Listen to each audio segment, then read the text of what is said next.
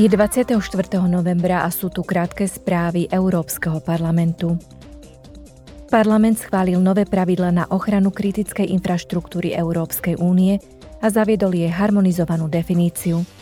Odteraz by ju tak všetky členské štáty mali chápať rovnako.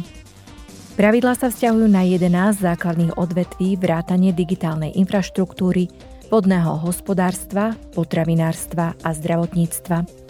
Členské štáty budú musieť prijať národné stratégie odolnosti a určiť jednotné kontaktné miesto pre cezhraničnú komunikáciu. Poslanci na plenárnej schôdzi debatovali aj s českým predsedníctvom a komisiou. Zaujímalo ich, ako zabezpečiť solidaritu a spravodlivé rozdelenie zodpovedností pri riadení migračných tokov v Európe. Následne sa diskusia zamerala na spôsob, ako dosiahnuť pokrok v reforme spoločnej azylovej a pristahovaleckej politiky ešte pred voľbami do Európskeho parlamentu v roku 2024. Podpredseda komisie Margarita Schina z tejto súvislosti uviedol. Problémy a krízy už nemôžeme riešiť izolovane. Je najvyšší čas vytvoriť udržateľný a komplexný európsky rámec v oblasti azylu a migrácie – ako odpoveď na tieto výzvy sme preto predložili súbor návrhov, tzv. Pakt o migrácii a azyle.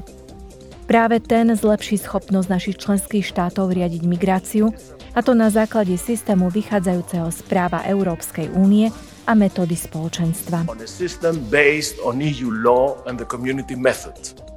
Európska komisia navrhla nový pakt o migrácii a azyle už pred dvoma rokmi. Chcela tak zlepšiť azylové konanie a dosiahnuť dohodu o spravodlivom rozdelení zodpovednosti medzi členskými štátmi. Europoslanci na plenárnej schôdzi Štrasburgu predložili obmedzenia pre európske plavidlá loviace v teritoriálnych vodách iných členských štátov, a to až o 10 rokov. Členské štáty tak budú môcť znížiť rybolovný tlak v určitých oblastiach a zachovať miestne drobné hospodárske činnosti na pobreží. Teraz je už len na samotných rybároch, aby dospeli k dohode na miestnej úrovni i v európskom rámci.